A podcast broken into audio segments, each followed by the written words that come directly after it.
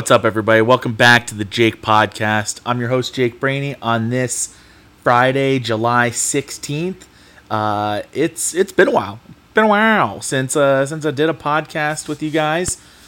It's probably since the beginning of June. Yeah, it's been over a month. Uh, I knew that was going to be a while though, so you know, sorry to those who expect a regular podcast, a weekly podcast, you know, to wake up to Friday mornings, but you know what? I had a vacation, and the idea of doing one on vacation is always a good idea at the time. But then when vacation hits, I'm like, no, I'm not going to do one right now. So, uh, have lined up a couple different things to do throughout this summer uh, before the fall hits, but it's just been a little different. Uh, been you know busy recently, so um, had to kind of like change it up a little bit. But got some fun things coming. This summer's going to have some different ideas considering sports season all out of whack this year. But really cool stuff going on here. So, uh, without further ado, let's just jump right into it because uh, I have some fun things to talk about.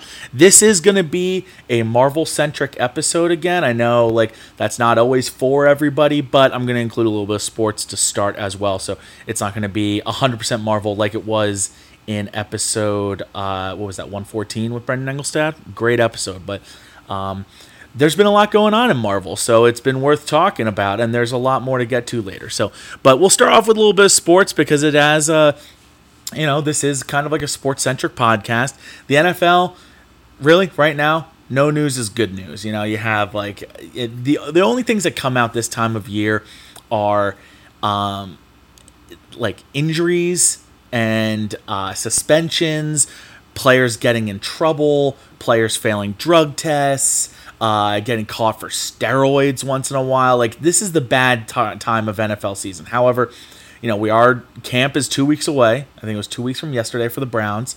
And uh, this time of the year, you just want to stay away from the news because all it is is just bad stuff. It's it's dumb, pointless rankings that it's like, oh, Baker Mayfield's not even a top ten AFC quarterback. You're you know, it, it's all stuff to just drive up. It's like, you know, the NFL's king, so we need to drive up some conversation somehow. So, how do we do it?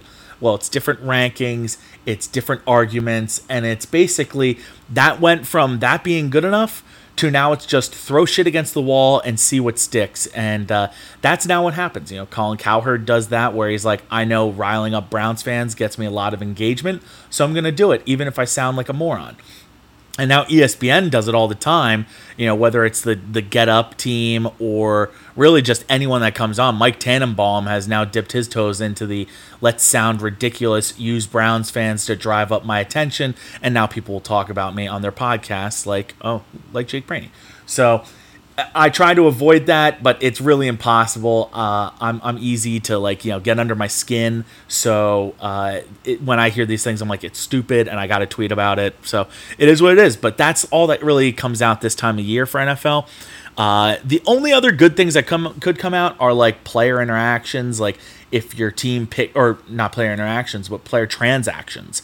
Uh, if your team picks up a free agent or makes a trade for a player that wanted out, like yes, those can happen from time to time, but uh, the way the Browns are set up, they've made all their moves. Now it's about getting guys to the regular season and uh, really, you know, mixing everything together so it fits right. And uh, I think we're pretty close to that. So I'm pretty excited. But uh, we'll have a lot of Browns stuff to talk about in the coming months, years, whatever. But uh, July, not a great time to talk about them. So moving along. All right, uh, NFL, not much. Uh, the Olympics, the Olympics are going on, so they haven't started quite yet. Right now, it's just um, trials and you know, kind of forming the teams. I don't think this, the Olympics actually start for another three weeks. So people are freaking out about Team USA. Uh, they lost to Nigeria and they lost to Australia before beating Argentina and a lot of people are looking at that and freaking out. Well, um, not that look, Argentina puts together, or uh, not Argentina, Australia puts together a pretty good squad every year, even though they don't even have their best players uh, there. Like, not all of them. They have some good ones, but um, they do have a couple NBA players, but they don't have their full, like, you know, arsenal, and they still beat USA. That being said, USA never has their full arsenal. They're, they're typically picking, like, um, you know, guys that aren't really all NBA guys. Like Steph Curry's not there. Uh, LeBron's not there, and I know LeBron's not the LeBron of old, but he's still not there. Chris Paul is in the final still. Kawhi Leonard is hurt. Paul George isn't there. Uh, so there's tons of players that aren't there, and I know they do still do have some good players there, but they've had three guys go into the health and safety protocol. They've had you know Kevin Love dropped out, which is just like bad news for Cavs fans. Like the Cavs were looking at this as like, all right, one last chance to see if we could get trade value for Kevin Love because he really doesn't want to be here in Cleveland. Like as much as he does try to be positive on the sidelines and like encourage the young players, there's just way too much drama around him and it's before I was willing to look past it, but now it's like getting in the way of the young player development. And it's like it seems like every time something bad about Kevin Love comes out, something sneaks out to Jason Lloyd uh, or Chris Fedor about uh, Collin Sexton, and then it's like it's like wow, this really just feels like someone wanted to get the attention off them, so they made up some bullshit about Collin Sexton. Uh, so it's hurting the team, and it's like okay, maybe you can get you know something for Kevin Love. Um, maybe you can trade him for another big contract player, whether it's like I don't know Eric Gordon or uh, I, I, uh, Steven Adams. I don't even know if these players would like qualify or if something would work, but you were hoping that Kevin Love would do well enough in for Team USA, being like, listen, he's surrounded by superstars. All he has to do is make his open shots, hit open passes, and rebound the ball, and not be a super liability on defense. Which are all things he can do. We know he can do that. It's not asking a lot. And if he was able to do that while USA goes to the gold, it would drive up his trade value. It just it just would. Like that's how it would work. However, USA falling apart and him dropping out, it's like this was probably like the worst possible thing that could happen for Kevin Love joining Team USA. So it is what it is. Let's see, you know, what happens. Maybe they. It seems like they're gonna buy him out now, and uh, which always stinks. Uh, but you know, uh, Evan Dammarell pointed out, hey, if Kevin Love gives back thirteen million dollars, and he becomes a free agent, the Cavs can spend the rest of his, I think, like 47 million over five years, which is like nine million a year. Um, I think that would work out. That wouldn't be like the worst thing in the world. I hate the whole like buyout thing because it just like, I, it, you you look at it as like okay, you're cutting your ties, but you're not cutting your ties. You're just basically spanning Kevin Love's contract out over a span of five years, and it's like, why don't you just like, you know, Dan Gilbert doesn't need the money. Just just keep him and just let him leave as a free agent, or keep him for one more year. See if he can actually help your team because he's still like a decent basketball player. See if he can help your team at all, and um, and then look, he's an expiring contract, and then teams love expiring contracts.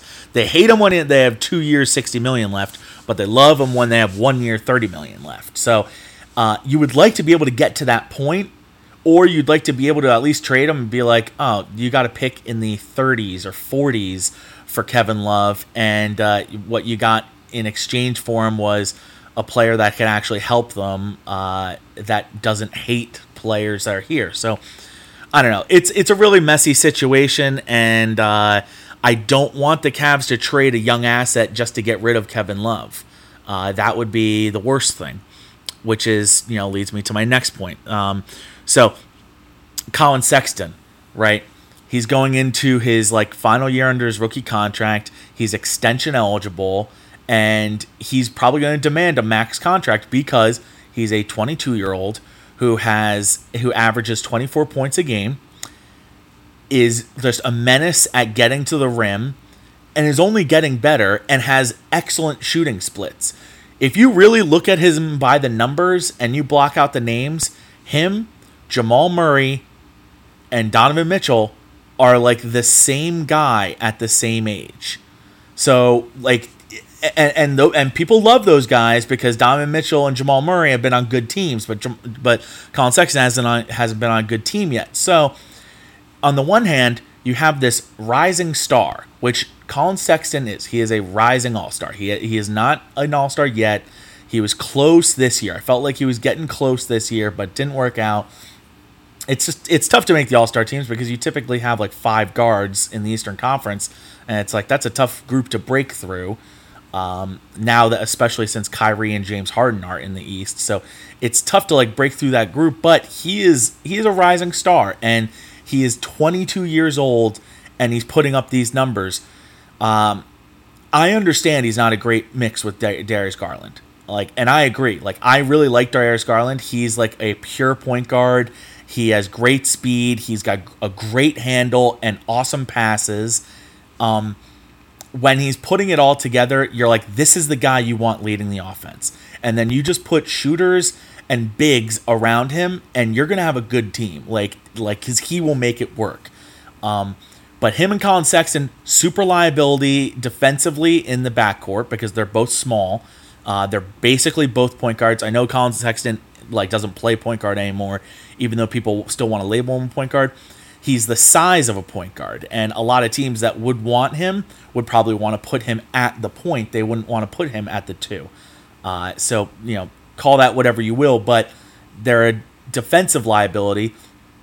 Uh, offensively it's a great combo because sexton gets to the hole really well. He shoots from the outside really well. Gar- garland shoots from the outside really well and he finishes pretty well too. So as an offensive combo really nice upside. As a defensive combo, horrible upside.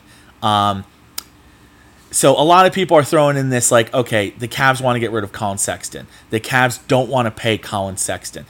Uh, first of all, we got to be careful about what rumors we listen to, right? Because we've heard Collin Sexton rumors ever since the Cavs drafted him, and nothing has happened with him other than the Cavs sticking with him, giving him the ball, and letting him be the lead dog. And he's set not like you know historic Cavs records, but he is in Cavs records books for like you know basically points by a certain age where it's like, hey, it's him, LeBron, and Kyrie. Like you know, if if not for LeBron and Kyrie, he'd be setting a lot of Cavalier records, if that makes sense. So it it's he's a really solid piece, but I understand the want to trade him because it's not a great fit around Garland. Maybe you want more of like a you know, a, a, bigger shooting guard, more of a slasher, uh, or I mean, not a slasher, more of like a pure shooter. Whereas Collin Sexton, he has like he has nice numbers from the outside, but he's not like a catch and shoot like you know automatic jump shot guy. Um, that being said, if you trade him, it's going to be tough to upgrade from him, and we'll get to upgrading from him in a minute. But you know, Knicks fans want him, Heat fans want him. Uh, the Pelicans are in talks with him. The Pacers there have been there's a lot of uh, interest out there. So we'll see who actually is real because it sounds like the Heat and the Knicks are the most aggressive. Now, I don't really like what the Heat have to offer. I don't think like I understand they have good players and Heat fans, you know, Heat fans and Knicks fans have jumped in my mentions this week because they're pissed at me. Uh, which, you know, it's whatever, it's fine. Um, but what the Heat have to offer, I don't love because if you're giving up Collin Sexton, you're giving up your leading scorer, a 22 year old who's only getting better. Uh, 24 points a game, great shooting splits, a bulldog on the floor, great speed. He's he's like a coast to coast nightmare. So, and and every team likes him. Every team wants him. The Knicks are like, oh man, if we had Collin Sexton, we're gonna be like close to the NBA Finals. Okay, they say that, and then they're like, well, Collin Sexton isn't good enough for us to give up quickly or RJ Barrett. And you could think that, and that's fine, but don't also say Collin Sexton is going to elevate you to an NBA Finals team if you're saying he's not worth those players. Like, you got, uh, like, something's got to get. He's either worth that much or he's not worth that much. So, uh, that's where Knicks fans are like, it, you know, so annoying because it's like, okay, they realize they don't need Obi Toppin and they don't want to wait around to develop him because right now he's really you know he's got a nice shot and he's got uh, he's a really fun dunker, but he doesn't offer anything else, and he is even worse defensively than Kevin Love is. Not to mention he's almost a full year older than Collin Sexton, who's had three years in the NBA, whereas Obi Toppin just finished his first year, where his averages are really low because he couldn't get any playing time. And part of that is Julius Randle was uh, is a power forward as well and was most improved player this year and was a huge, if not the biggest and only reason for the Knicks' success this year. So I understand why he didn't get the playing time and that Thibodeau doesn't love playing rookies, but don't act like oh you're basically getting uh, Obi Toppin a lottery pick. It's like no no no.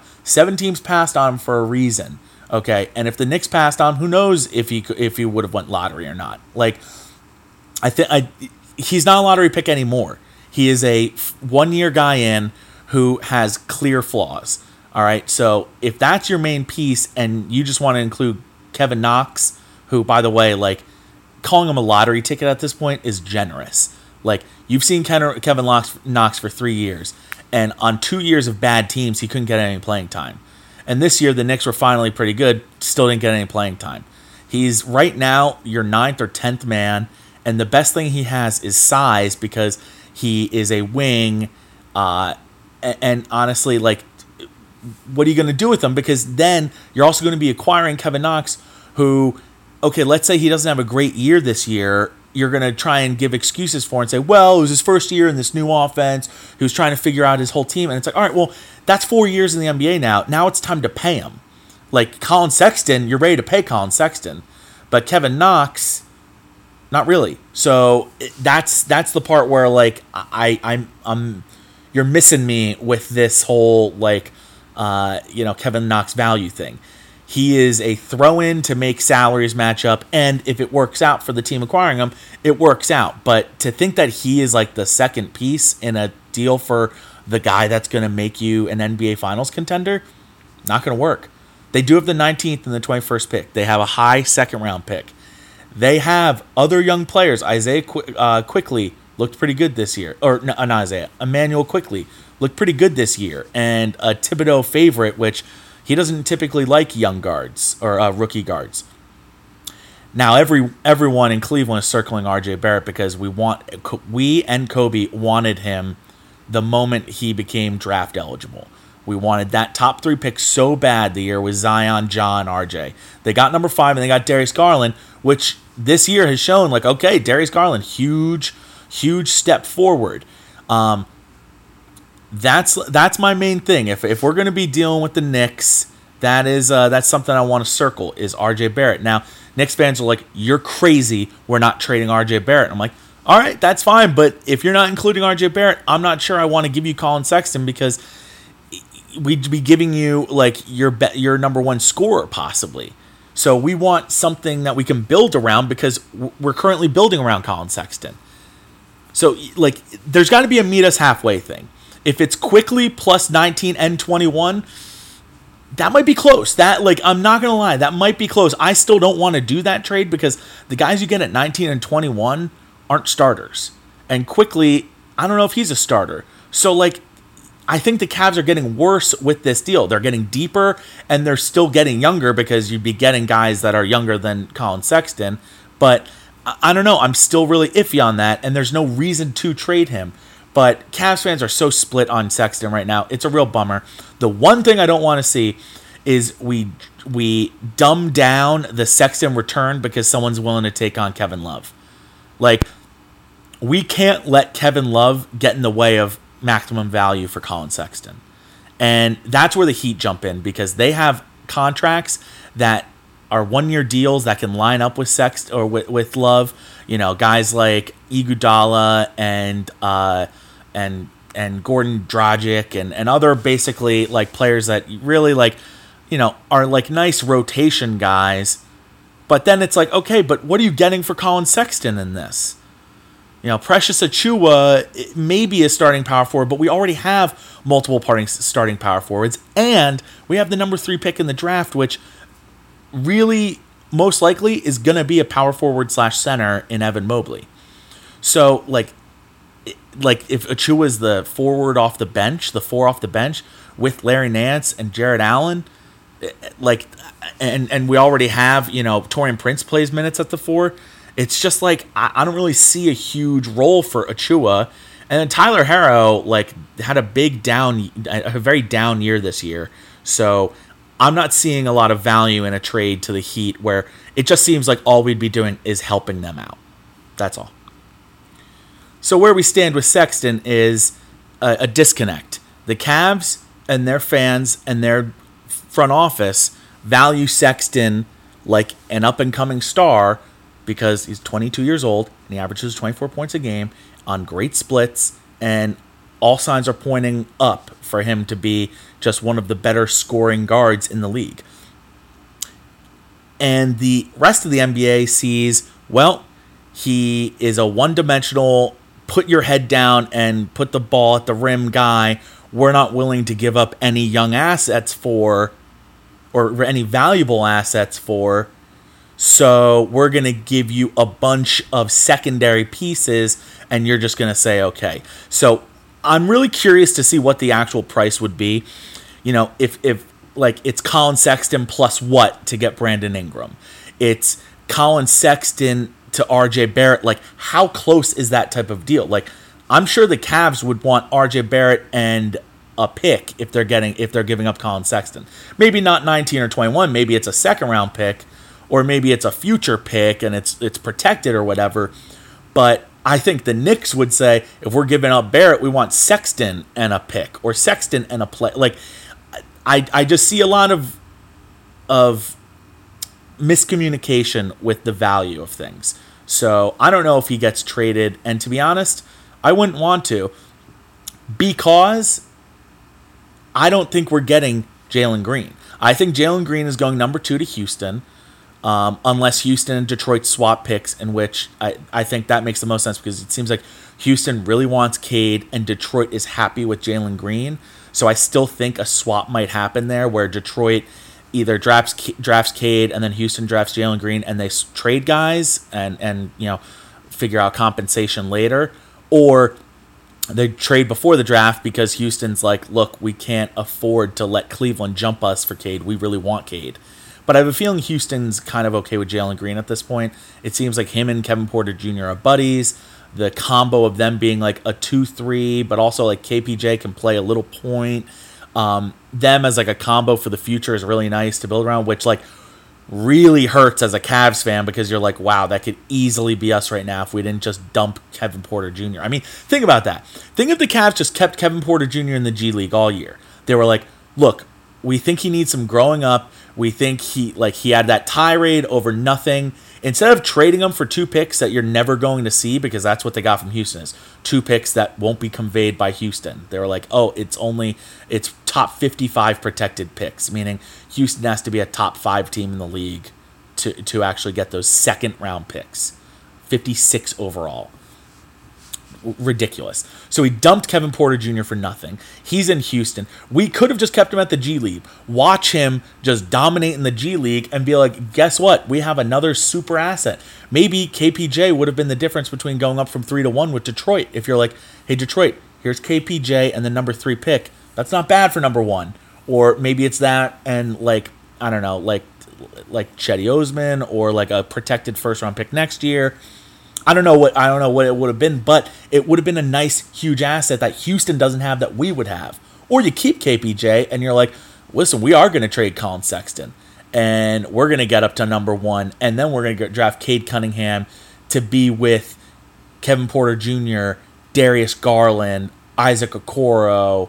Uh, like, oh my God, like what a core, but you dumped him for nothing. I understand you got Jarrett Allen pretty cheap, which is great. And I'm excited because I think they're going to sign him to a contract.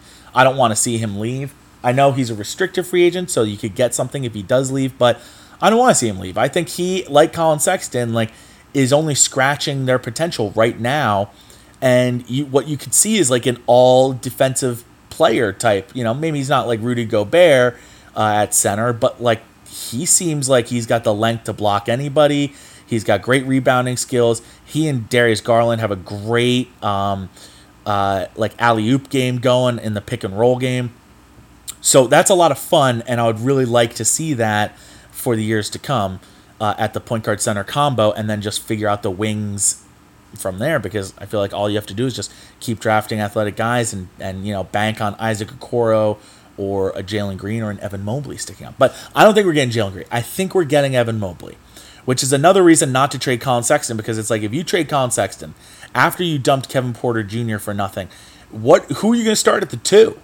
And maybe you start Isaac Okoro at the two and you get someone else to play the three, but like you know whoever you get in the Collin Sexton deal, but like Evan Mobley, if we starting him at the four All right, now we're loaded at bigs because we're starting Evan Mobley and Jarrett Allen, or at least those are the franchise guys at four five.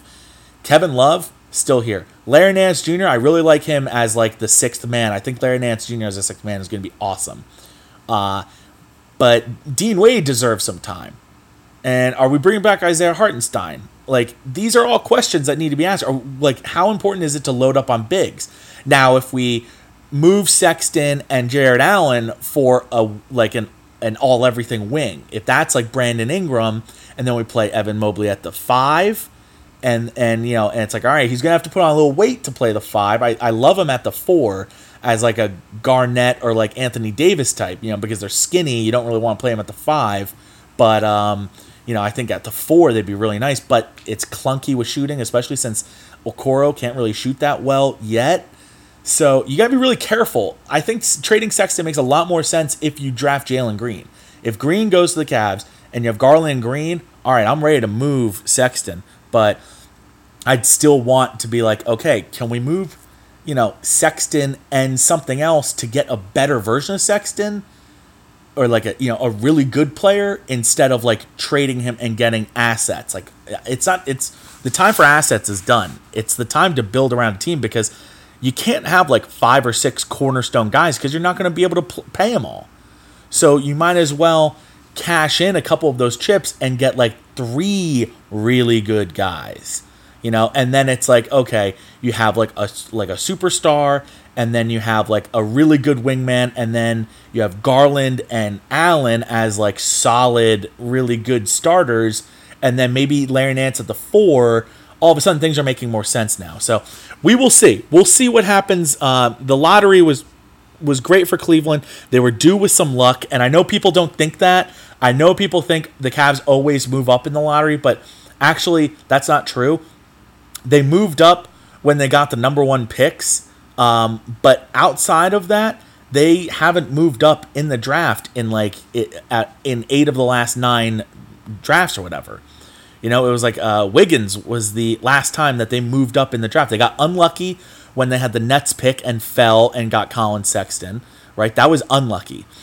They were unlucky when they drafted Darius Garland because they were supposed to. Have, they had the best odds at number one, and uh, they fell to sec to five. And then they had the best odds again at number one the next year, and they fell to five again and got Okoro. So like there were some other guys like you know they in all of these drafts, like they got decent players and they've been like cashing in and doing well with their picks. But to say that the Cavs always get so lucky is not true. This was actually the first time in a while that the Cavs got lucky. And it was the first time in the new lottery format that they got lucky. This is the third year in the new format. The first two years they got super screwed, tied for best odds in the uh, of of number one, only to fall to five. Like that's no fun. That's no good.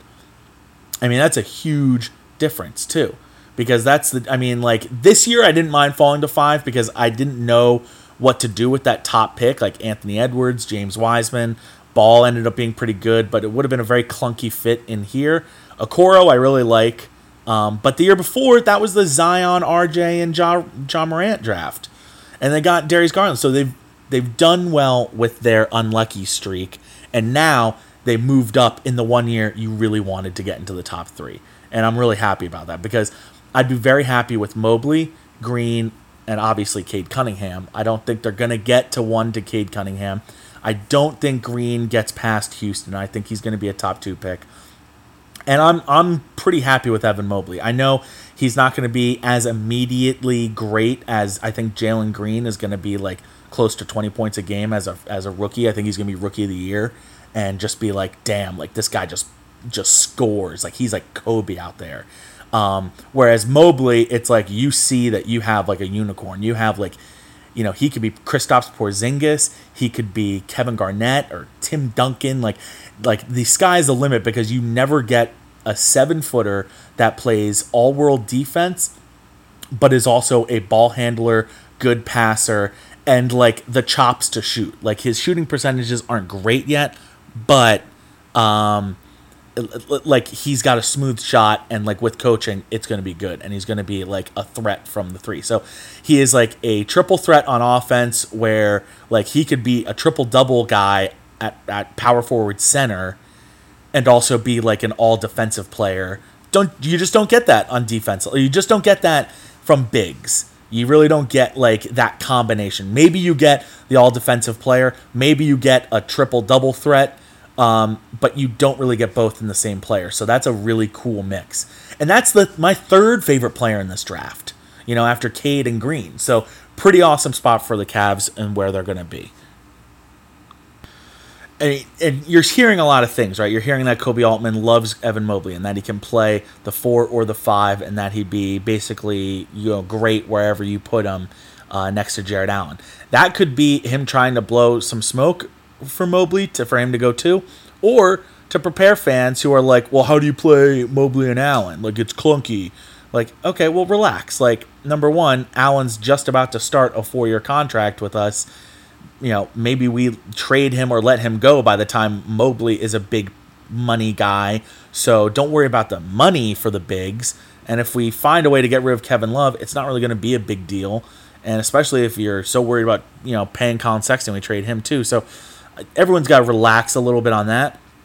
But I will say, I think Koby Altman is trying everything he can in the smokescreen game. He's drumming up interest in Collin Sexton, where everybody's talking about him he like you know he's not doing anything about Garland. You know he's letting Garland be him because he's like, well, Garland's going to be our point guard for forever, and uh, you know basically letting everyone get to work. But Collin Sexton interest is driving up. Uh, he's trying hard to maybe he wants Green to fall to three, or he maybe he wants the choice between Green and Mobley and wants some uh, stuff because he keeps on working out Kuminga and the Barnes talk is going high, which I think is more Raptors, um, Magic, Thunder are pumping up guys like Kuminga and Barnes, hoping the Cavs take him at three, and it slides everyone down one more pick. That's what I think is happening because I know the Thunder are pissed they fell to six. They were like, we wanted one of those top four picks, and they didn't get it. And, and Barnes is nice, but you, you you got all these millions of picks. You don't want to just get a bunch of Scottie Barnes guys who, who knows? Scottie Barnes could be the next Giannis because he's got this huge length and this great like desire. So you think maybe he's to be like a, a, superstar in the making. However, uh, you just have more of sure products ahead of him. So um, he'd be a nice consolation prize, but definitely not like a top three guy. So be careful out there. It's um it's it's smoke season, right? This is like that, you know, the April, you know, in the NFL when you hear guys are are testing off the charts and they're so smart and doing great in interviews, and then you hear guys doing horrible at things, hoping that he'll slide. You gotta be careful out there. So, but that's what's going on in the NBA. The the finals are on. It's two two. Game five. Uh, I don't know when Game five is. I mean, it's Friday. It might be tonight. Um, but uh, you know, people are pumped up about this Giannis block, saying it's you know the, the best block of all time. It is not. LeBron's block is still the best. Uh, it was Game Seven. It was a tie game. It was the 73 win Warriors, and uh, he ran like three steps in from half court to uh, block a layup that would have taken the lead in a game where points were hard to come by because the defense was so tight, and he came out of nowhere. So the clutchness of LeBron's makes his number one. Uh, but Giannis is athletically hell of a play. One of the best blocks I've ever seen. One of the best defensive plays I've ever seen. It's just not number one. And I think that's okay. I think it's okay to say that. Um, speaking of LeBron, Space Jam came out. It's on HBO Max. Thinking about watching it. Uh, I will have a review on that shortly. Compare it to Jordan's. Maybe compare other things to Jordan as well, because that's what people do when they talk about LeBron. It's like, all right, the season's over where does LeBron stand versus Jordan? So might have a podcast coming out about that in the future. So stay tuned on the LeBron front. All right. Uh, that being said, that's enough for you know NBA. That's a lot of NBA talk, mostly Cavs talk, but it was fun. That was good. So uh, MLB is also at the break right now. Tribe tons of injuries. And I will say they've been lucky in the injury department in recent years that I've kind of had my eye on a possible tough luck injury streak. Uh, they didn't capitalize in that window that they had, you know, starting in 2016, that run to the World Series. I was like, man, you know, they were unlucky with injuries that year, but 17 they did well, 18 they did well, 19 they still did well, but they missed the playoffs because I don't know, they were just like fucking around way too much and playing with their food. 20 was a crazy year, but again, Lindor never played well last year. Was swinging at the first pitch all the time. Was one of the worst players with runners in scoring position, which you just can't have from Francisco Lindor. We're putting guys on and we're not moving them around with our best hitter. So the you know the what's what's the phrase like the cows have come home or like the crows have come to roost like i definitely messed up two different phrases there but it, it's time. It was time. Like the, the, regression from cleveland is happening. Shane bieber got hurt. He was out for you know he's going to be out a month and a half. Uh, so maybe he, he comes back by the end of july.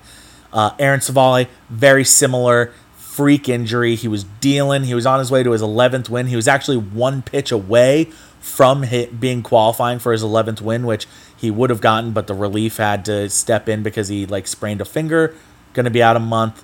And it's like, oh shit, the, the MLB wins leader is now down, and our second ace.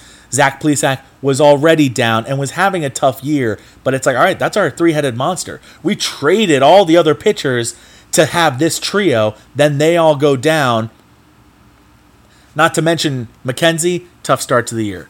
Um, Logan Allen was terrible. Oh my God, he was bad. And they brought up Hentges. Hentges, he had a tough run. You know, he showed some good stuff, but then he just got blown up a bunch of times. Eli Morgan, blown up a bunch of times. Uh, JC Mejia, couple good outings, couple bad outings. It's been a nightmare. It's been rough. This pitching staff has gotten hammered. And not to mention, June was their easy month. June was the month where they were supposed to beat up on teams like the Orioles and the Pirates, and they didn't do that. Now, and the Tigers. And they got swept in a Tigers doubleheader, which led into, by the way, it was always going to happen because it was like, guess what? The month of July starts with Houston, with Tampa. Now we got Oakland starting tonight. Uh, you know, the White Sox come to town. We have to still have to deal with the Cardinals, who are a pretty good team. All the good teams are coming this month. There's one series with the Royals, and that was it. Uh, it, like you know, it, and it, it's it's playoff teams the rest of the way for July. So you know, for the next two weeks, it's going to be tough, and you're going to see some losses, and you're going to see the Indians, who are three games over 500, miraculously, probably drift below 500. But now, uh, you know, it's a harsh reality, but they have a really bright future. They had a nice draft where they drafted a lot of college pitchers who should be MLB ready sooner than later a nice break from all the high schoolers that we've been drafting recently. Add that to the high schoolers have a couple years now, um, and we have a nice young farm system full with talent that's going to be ready sooner than later. Nolan Jones, uh, Gabe Arias. Uh, I mean, uh, there's like a nine middle infielders that were like, oh, shortstop, second baseman combo of the future. It's like what? You know, Bracho, Arias, um, both guys from the Mets uh, that we got. I'm a big fan of Tyler Freeman. I think he's going to come up and be our second baseman. But we're blocking them right now with Cesar Hernandez. So maybe Cesar Hernandez gets dealt because we have all these guys. We have utility guys like uh, Clement and Chang and Owen Miller who they need more at bats because in this like sporadic like you know pinch hit here and like play uh, a run a, a getaway game Sunday it like those don't help. That like you, these guys need constant at bats, and Miller had a really rough go of it when he came up. But Bobby Bradley, Franmil Reyes, they're now back up. They haven't been, they weren't in the lineup for a, a while. You know, Bradley was down, and Franmil was hurt. Now they're surrounding Jose, and it's like all of a sudden there's a lot of pop in this lineup. There's a lot of fun stuff. It there's a lot of youth, and we can trade Eddie Rosario. We could trade Cesar Hernandez add more guys that are going to help like you know like next year. This is a very cheap young team with more talent coming. Their biggest problem is they're going to have too many guys eligible for the 40 man roster next year. They're going to lose a couple guys in the in the rule 5 draft. So that's why they should kind of make some deals. Trade eddie rosario and and cesar hernandez. Get some guys um, that like you know can put in the farm system and like keep restocking and then maybe, who knows, maybe next year you make a plunge for a guy and you trade a couple of those guys that were close to the 40 man roster that you're like, hey, we just don't have room in our bullpen because we got a great bullpen. So we're going to make some moves and trade some guys that teams will look at and say, damn, this is a good haul for a player like Bryan Reynolds in Pittsburgh, like a controllable outfielder. So I think good times are ahead for Cleveland. Uh, this season, though, they're they're probably going to suffer some more losses because they are down some of their best players. Not to mention they were already skating on thin ice to begin with because they kept dealt- dealing their really good guys and they just really trimmed the payroll to be like really really low. So it's tough, but you know that's the that's the world of baseball. I still think they're going to be a 500 team when the season ends, and it's going to be a down year for the Cleveland Indians, their last year as the Indians before they change the name uh, which I think it's going to be the Guardians now, not the Spiders. Uh, you know, my last podcast we talked about that, about the possible names, but I think uh, I'm thinking Guardians. I just the way everything's pointing, it just makes sense. Plus, he would only have to buy um, uh, four new letters, you know, G U A R, and keep the Deans. Uh, so that's a huge win for Dolan, who uh, you know he's he's you know pinching pennies everywhere he goes. So that would be big. Um, but yeah, that's that's MLB at the break. We'll see the trade deadline in two weeks from today. Uh, that'll be a lot of fun because the last couple trade deadlines, teams went crazy. There were big time, a lot of deadline stuff going on, and it'll be really interesting because the Indians are are very rarely buyers this year. They have some assets that that if they want to sell, they can, and they'll still be a good team next year. So I don't think a Bieber uh, or a Civale gets traded. Jose would would really be a gut punch because he makes sense to trade, but if you're going to pay anybody, you know, just try and ink him for another four or five year contract. He's such a fan favorite. He's becoming like one of the all time Indians at this point. So uh, try and keep him. Try try and you know keep him around for a while. So. Uh, but the rest of the MLB, a lot of teams are in it, uh, but nobody is being forced down our throats more than the Los Angeles Angels. I know Shohei Ohtani is the face of baseball regardless of what Stephen A. Smith says about him, and you know wants to hate on Asians as much as possible. Uh, Shohei Ohtani is the face of baseball right now because he is, you know, pitching like an like an ace, and he is hitting like an MVP. So. Uh, as much as I'm like eye rolling because I can't go on Twitter without seeing MLB pump them down your throats, like more so than Mike Trout was ever pumped, by the way. Like Mike Trout, they waited like 10 years to market. Um, like like maybe not ten years, but like he was putting up MVP Mickey Mantle numbers, like all time great numbers, and you never hear about him. So um, if the Angels don't make the playoffs, like they're not going to make the playoffs this year, they're probably not going to make it next year. They still like ignore their pitching. They think that drafting pitchers is going to help their pitching. Now it's not. They are becoming experts at uh, wasting like Hall of Fame careers. So we'll see. I know it's still early for Ohtani, but man, the Angels like as an organization uh, deserve a lot more blame than they're getting these days.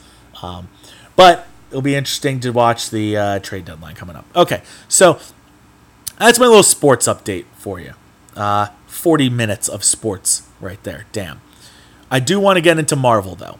I want to I want to review a couple things. Okay, so I watched Black Widow on Sunday and I finished Loki Wednesday night. Uh, I never reviewed Falcon and the Winter Soldier, so I do want to get a little bit to that. Um, and then there's two other shows that I'm not going to waste too much time with because I'm already feeling pretty hoarse in the voice.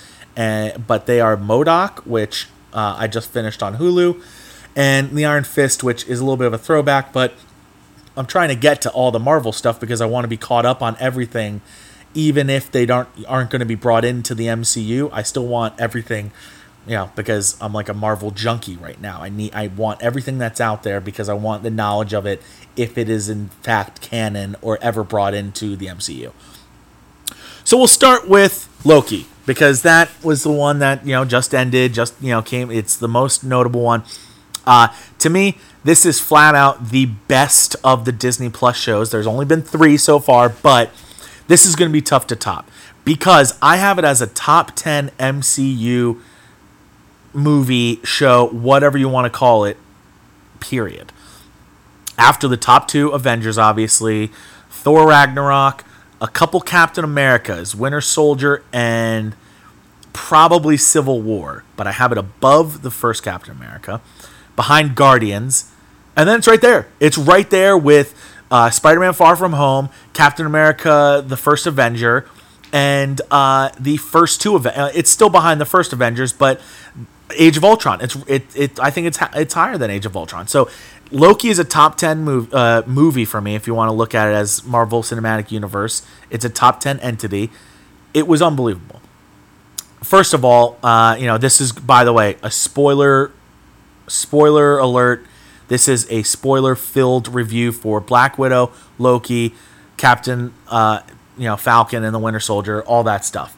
Um, so tune in later if you if you don't want to hear spoilers. But okay, so spoilers are in. Loki, what like it was awesome. First of all, Tom Hiddleston as Loki is one of the best MCU pairings that we've had. It's right up there with Robert Downey Jr. as Iron Man. It's right up there as Josh Brolin as Thanos, who was awesome. I mean, Tom Hiddleston as Loki, he's he's owned it. He's made Loki from a like you know a bad guy where you're like you know right in the first movie you're like how how serious do I want to take him? This Shakespearean like BS um and it's turning into like he's the main character. He's a main character of a show that will have a season two. So he's been great with that um, all, all the acting was great Owen Wilson as Mobius was so much fun and as much as I wanted to get the him saying wow on a jet ski at the end of the series. It would have been so cool, but you know, they're bringing out a season 2 and he's going to be in that. So I do really love the fact that um like, you know, yes, we didn't get that, but we may get that down the road one day. Uh they they made the stakes high in this show without messing too much with the like they they messed with everything. But like the everything that's been in the MCU, it's like, okay, now what? We don't really know how things are going to play. And part of that is I have to understand, I'm never going to fully understand time travel. And that's okay. That is okay for me to admit that Jake Brainy is never going to fully understand time travel, and that is okay. So, understanding that and watching this show, I can look and I don't have to be like, wait, if they kill him now, how does that change the past? Just, Jake, relax. It's okay.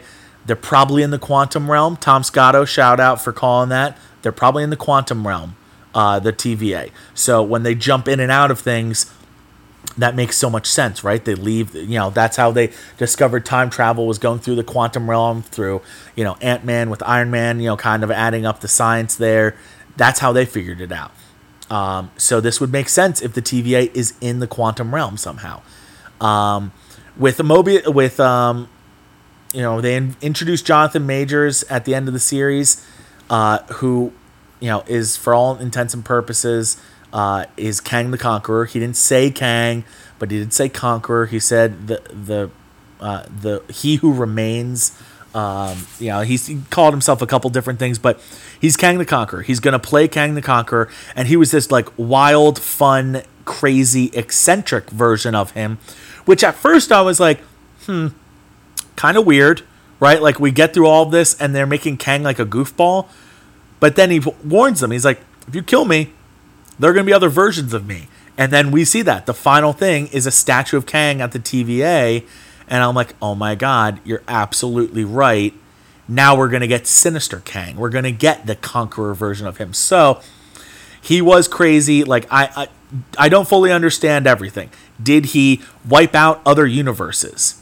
um, do universes get created just from like the timeline doing things differently like how like is it just like is the sacred timeline a million timelines all doing the same thing and when one of them does something different he he zaps it and and nerfs it basically so that they all go back to doing the same thing that he wants um if that's the case, I understand, and that's why I get it that there's only one uh, Kang, and why he's nerfed so many Lokis and shit. Because it's like, well, um, you know, we've nerfed you, basic, or you know, what they call it, purged or um, plunged, uh, pruned, pruned. Like we pruned them because things were going too far astray in your universe. So I had to delete you and your universe because you were going to create a crazy, um, crazy version of Kang. So I love that. I think that's so cool. I think Jonathan Majors was great in his first uh, MCU appearance. Like, really all time stuff from him. I think uh, him as a crazy goofball was funny, but I think he's got the chops to be a sinister villain. We'll see how it goes with like the time travel stuff. but Tom Hiddleston great.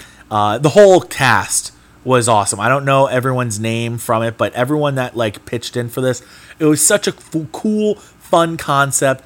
And after Endgame, it was like shit. We really need to go big. Like we're gonna have to go big because the stakes are high now that like we killed Thanos. We've done time travel. So Loki messing with time and opening like different portals to different like universes. It's opening up a lot of different things. And now we have the option. It's like, okay, if we want to bring in um if we want to bring in mutants, here's another alley to do it you know uh, the you know and and if we want to work more on what the scarlet witch does here's another thing. This is this is going to tie right into her. So this this is going to go right into to doctor strange and the multiverse of madness. It's going to have a lot to do with uh, ant-man quantumanium.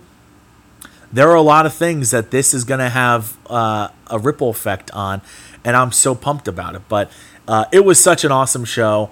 Uh, if I had to rate it like a movie, I'm rating it like a 94. Uh, it's that high. The only reason it's not higher is because I feel like they could have explained some things a little easier, and maybe that makes me come off as like a little dumb, which like is fine because I again I'm telling myself I'm not gonna fully understand time travel. Like that's just something that like you know, hey Jake Brainy, you're not fully gonna get it, and that's okay. So, with that being said, it was a great show. Um, I cannot wait for season two. Everything about I loved the theme music. I loved the fact that they changed the credits every episode because, uh, you know, as Loki as Loki was messing with time and the universe, and which had like ripple effects in those universes, it should have ripple effects in the credits. They had a couple post credit scenes. They had a lot of different things going on. It makes me just a big fan of the show, and I can't wait for season two of it. I really hope it's not going to be long delayed. I hope it's next year. I hope there's a Loki season two next season, next year, because even though they have a lot of other things coming out, I really want. Uh, I don't want them to push that. I want it coming. Uh, hopefully before Ant Man comes out in 2023, because 2022 we got Doctor Strange, we have um, Thor four, we have Black Panther. Um, and I feel like there's one more movie coming out next year, but there's also shows. There's Moon Knight, there's She Hulk, uh, there's Secret Invasion, and possibly like Armor Wars and and the holiday special. And then 2023 is when we'll have the next Guardians. It's when we'll have Ant Man. It's when we'll have Captain Marvel too. Um, possibly the Fantastic Four. So a lot of things still to come. If we could squeeze Loki in there, that'd be nice. Uh, I, I, think Kevin Feige can do it because I think he, what he's looking at is I want something out every month. You know, if it's not a movie, I want a new show coming out. I want people on Disney Plus, and then I, I, you know, and he has that. He has that ability to do that because now you have these other universes that if you don't want to fully tie things in, you can do it. So that brings me to the next review. All right, Loki, great, 94. Um, unfortunately, you can't just pick it up and watch it. You need to have Marvel background. So that's the only, that's the other bummer about this is you can you can't start it like it's a new show. Uh, you have to have the Marvel Cinematic Universe in your back pocket. Brings me to my next review, uh, preview of What If. Right, the the preview came out I love that What If is coming out right after Loki. I think it's a great idea to blow up the universe and not know what is going on. We are in chaos right now. So, what's the best thing to do? The What If universe. Because What If is based on the comics of What If Captain America, Steve Rogers, never got the super soldier serum. And if Peggy Carter got it instead. And what the universe would be like if that was it. What what if Howard the Duck was a superhero? What if um, Black Panther uh, T'Challa was kidnapped as a boy and not uh, Star Lord Peter Quill, and they you know, and then you know T'Challa becomes a Ravager and Star Lord. So that's going to be a really cool show. It's animated, but they get to do, you know, since it's animated, you get to do a lot of things with visual effects and stuff where it's like, it's a cool show. And the animation of it looks really well done, like really like high profile stuff. Um, they did get a lot of the voice. They didn't get Um, I don't think they got Chris uh, Evans. I don't think they got Robert Downey Jr. Um, and they didn't get Benedict Cumberbatch, and maybe they didn't get Chris Chris Hemsworth, but they've got everyone else. They got, I think, uh, Mark Ruffalo if he shows up. I don't even know if he's in it, but they have Chadwick Boseman, who it's going to be his his final appearance in anything, even though it's a voice, it's appearance. Uh, they have um, uh, Atwell, who plays uh, Peggy Carter. They, they have so many people. They have like Yondu. They they have so many people in this. It's going to be a lot of fun. It doesn't have to have any super tie-in to the MCU. However, it's technically canon because even it's it's what if. So the canon is that this is what if this were to happen. Even though these things aren't actually happening in the universe, they could write it in. Kevin Feige could say, you know what, this was so well received, and this can actually lead to one of the universes. So why don't we make this the story of this universe? Peggy Carter, Captain Britain, all that jazz. It, it, it's really cool, and I'm really excited for it. The trailer made it seem like a lot of fun. It's going to be a once a week Wednesday drop, and that'll start on August 11th. So we're still a couple weeks away from that it does stink that like I feel like when these shows end, the next show doesn't start for like three or four weeks. Like where I'm like, damn, like maybe take one week off. You know, I don't want that break. Like they have so much coming up where it's like you don't need to take big breaks in between things. But maybe he wants to focus on Black Widow. So, but it's gonna carry us right into Shang Chi. I'm also gonna enjoy Venom 2 because even though we're not in the Venom verse, there's always possibility that Sony and, and Marvel come to an agreement and the Venom verse comes into this as well. So I'm really excited for Carnage, uh, you know, Venom 2. I'm really excited for Shang-Chi.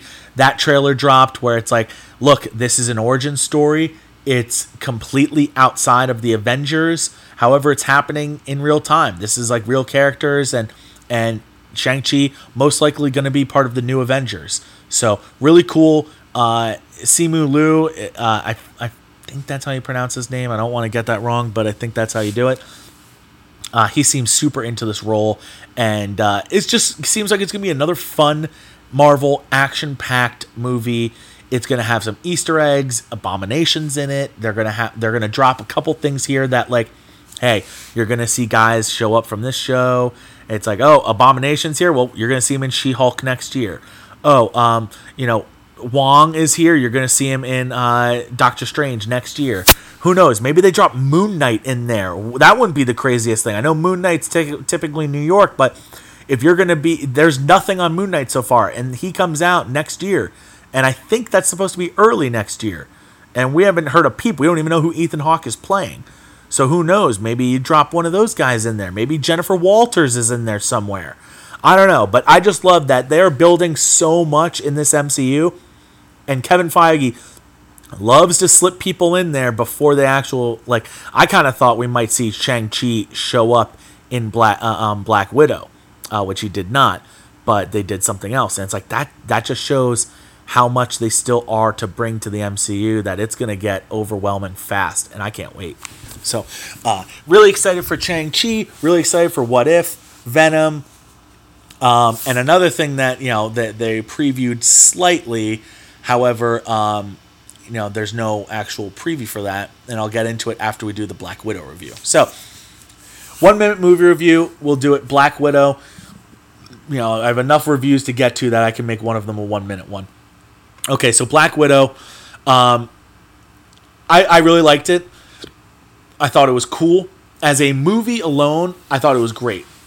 In the MCU of things, it's right around the middle mark. It's around, it's around uh, it's I don't think it's as good as Black Panther. I think it's near Captain Marvel, Ant Man, and Doctor Strange. That's where I think this sits in the movie. I would rather see Doctor Strange than this one. Uh, I think it's better than the Ant Man movies, and I think it's better than Captain Marvel. But it's like it's around those. So uh, Natasha Romanoff, she finally got her movie. This should have been made years ago because it just stinks because you're you, we were waiting for it for so long. Uh, not just because it's like, hey, Black Widow is dead, but also like um, there were actual delays making this movie. That was it was supposed to be a 2016 movie, and you know you had the creepo, I, you know he who shall not be named, that left Disney. That was supposed to be a big part of this, and you know rightfully so. Everyone was upset, and this movie got put on the back burner. But um, as a movie, really solid. Um, at my my grade for it, I'm looking at an 82. All right, it's super awesome action spy thriller. However, it's not a Natasha origin story, which is weird because I feel like anytime these first movies come out, Doctor Strange, Iron Man, uh, Ant Man, they're all origin tales, and this isn't really like you know. So it's like when you hear the first movie, Thor, Captain America, they're always origin stories. And this wasn't really an origin story for Natasha. It was kind of an or- origin story for Yelena, um, played by Florence Pugh, who's awesome, and I can't wait for her in the MCU. I think she's going to be even better than Scarlett Johansson was. But this was this was less of a Scarlett Johansson, Natasha Romanoff uh, origin story. It was more of just her final send off. But it was weird because it wasn't really her send off. Like, yes, she's dead and she finally got her movie, which is great. It just wasn't like I don't know. It was weird. Like you knew it was gonna end before Avengers: Infinity War. So like it's tough knowing it's like all right, this movie takes place after Civil War, like kind of after Civil War, partially during Civil War, and before Avengers: Infinity War. So like it's tough to know like exactly where it like you know exactly where it is. It's tough to really look at it cleanly when you know exactly when this movie is taking place. Uh, I thought it was going to be like a '90s movie and kind of like how she became the super spy, uh, but it wasn't really like that. Uh, there was no Fury. They they hinted there was going to be more General Ross than there was. Like he was he was not in at all. He was in like the very first scene where they were looking for it, and that was it. So that was kind of strange to like leak that. There was no Clint Barton in it. Um, apparently his voice was on the radio at one point in the flashback, but he wasn't credited for it, so he wasn't in it. Uh, no Fury, no Barton, barely any Ross. Um, they did, however, wrap up Budapest, and they wrapped up um, what you call it, um, the Dreykov's daughter thing that Loki dropped, and I was like, okay, that's okay. We're finally got to that. We finally understood what he meant by that. I thought when he said Dreykov's daughter, he was calling her Dreykov's daughter, knowing that she's you know the daughter of Dreykov. So the only thing though is Dreykov, like I don't know, he wasn't all that impressive. We got him in the beginning of the movie when you saw he's like kind of like a threatening guy. And then you're like, okay, but she killed him, but she didn't kill him. We're not really showing him. We showed him at the end of the movie. And then, you know, Taskmaster's chasing us, but like it like it seemed like Taskmaster could have killed us at any time, but didn't. Um so that was kind of a letdown. They they have had problems with bad guys in the past. Like when they go big, they hit it, but they don't really know how to hit like the semi like middle area of bad guy. Um, which is like okay, it's good that they hit on Thanos. It's good that I think they're gonna hit on Kang, and they hit on Loki. And uh, Red Skull was, oh, I think was good. Not everyone thinks he was good, but I thought he was good. Uh, so it's like, all right, the big bads that hit well, but the the one and duns, I mean, outside of the Spider-Man one and duns, the MCU one and duns aren't always that great. So uh, it, it, that's kind of a bummer that like you know Ray Winstone as Dreykov, like Ray Winstone, like he's an easily hateable, like scary guy, and they really couldn't like drive any attachment to him because we saw him for like five minutes, and we're like, all right, I get it, like he means a lot to her, but like I, I don't know, like when you're in, it's tough to really feel something when you kill off a bad guy that you just met in that movie. Like it's much bigger when you meet them in the past more or if you think they're going to have a future, which you knew they really wouldn't have a future. So they killed off Dreykov. They revealed that Taskmaster is um, his daughter, Antonia, which is funny because Tony Masters is Taskmaster in the comics. But that was the other thing. Olga Kurylenko is playing Tony Masters, is, is playing Taskmaster. Um, Olga Kurylenko's name was in the opening credits, and I see that, and I'm like, oh hey, I'm looking at Sam. I'm like, oh Sam, that's like the Bond girl from Quantum Solace. Like she's in this. She must be one of the widows. And then you didn't see her, and you're like, shit, she's Taskmaster. Why would they say that? Marvel very rarely has blunders, has errors like that, and they hit an error. that was an error by my by Marvel that they like missed on that. So I was I was a little disappointed that like the whole time I was like, no, Dreykov's definitely alive, and his daughter's definitely alive because Taskmaster is his daughter. Like that wasn't a big reveal. You know the you know role models when they go on the like camping trip and uh, AD Miles who plays like the suck up to um, to, to Jane Lynch. Uh, he you know he's got all the dad jokes and he's always like using like you know like PG language around these kids who are like shut the fuck up man. Uh, he's like telling a ghost story and he's like and the the bad guy takes off his mask and it's the pizza delivery guy from the beginning when they ordered pizza. And everyone's like what? Like that's what this felt like. It felt like we were like huh? Like you gave us this big thing and you're expecting a huge like reveal and it just didn't land. So that was kind of a bummer. But with black widow and this one minute review is almost up but with black widow the action scenes were awesome the characters on the good guys were great like we loved seeing um, uh, uh, David Harbour. Oh my God, he was great as the Red Guardian. Um, I thought, what's her face? Uh, oh my gosh, I'm, I'm blanking on names right now. It's been a, it's been an hour of this. So, um, but uh, Rachel Weisz, who played you know the mom like character, uh, I thought she was pretty good and like you know comedic at times. And then Florence Pugh as Yelena was fantastic. Scarlett Johansson, if this was like her movie, I feel like it could have been more about her and more about her struggle. Not to mention, in Endgame, she sacrifices herself because she's like, Clint has something to live for. I don't have family. And this movie was kind of all about like her reconnecting with her family. So, like, I don't know. I, it just seems like, uh, it seems like they missed the mark a little bit and that they were like, it seems like this movie was a little forced.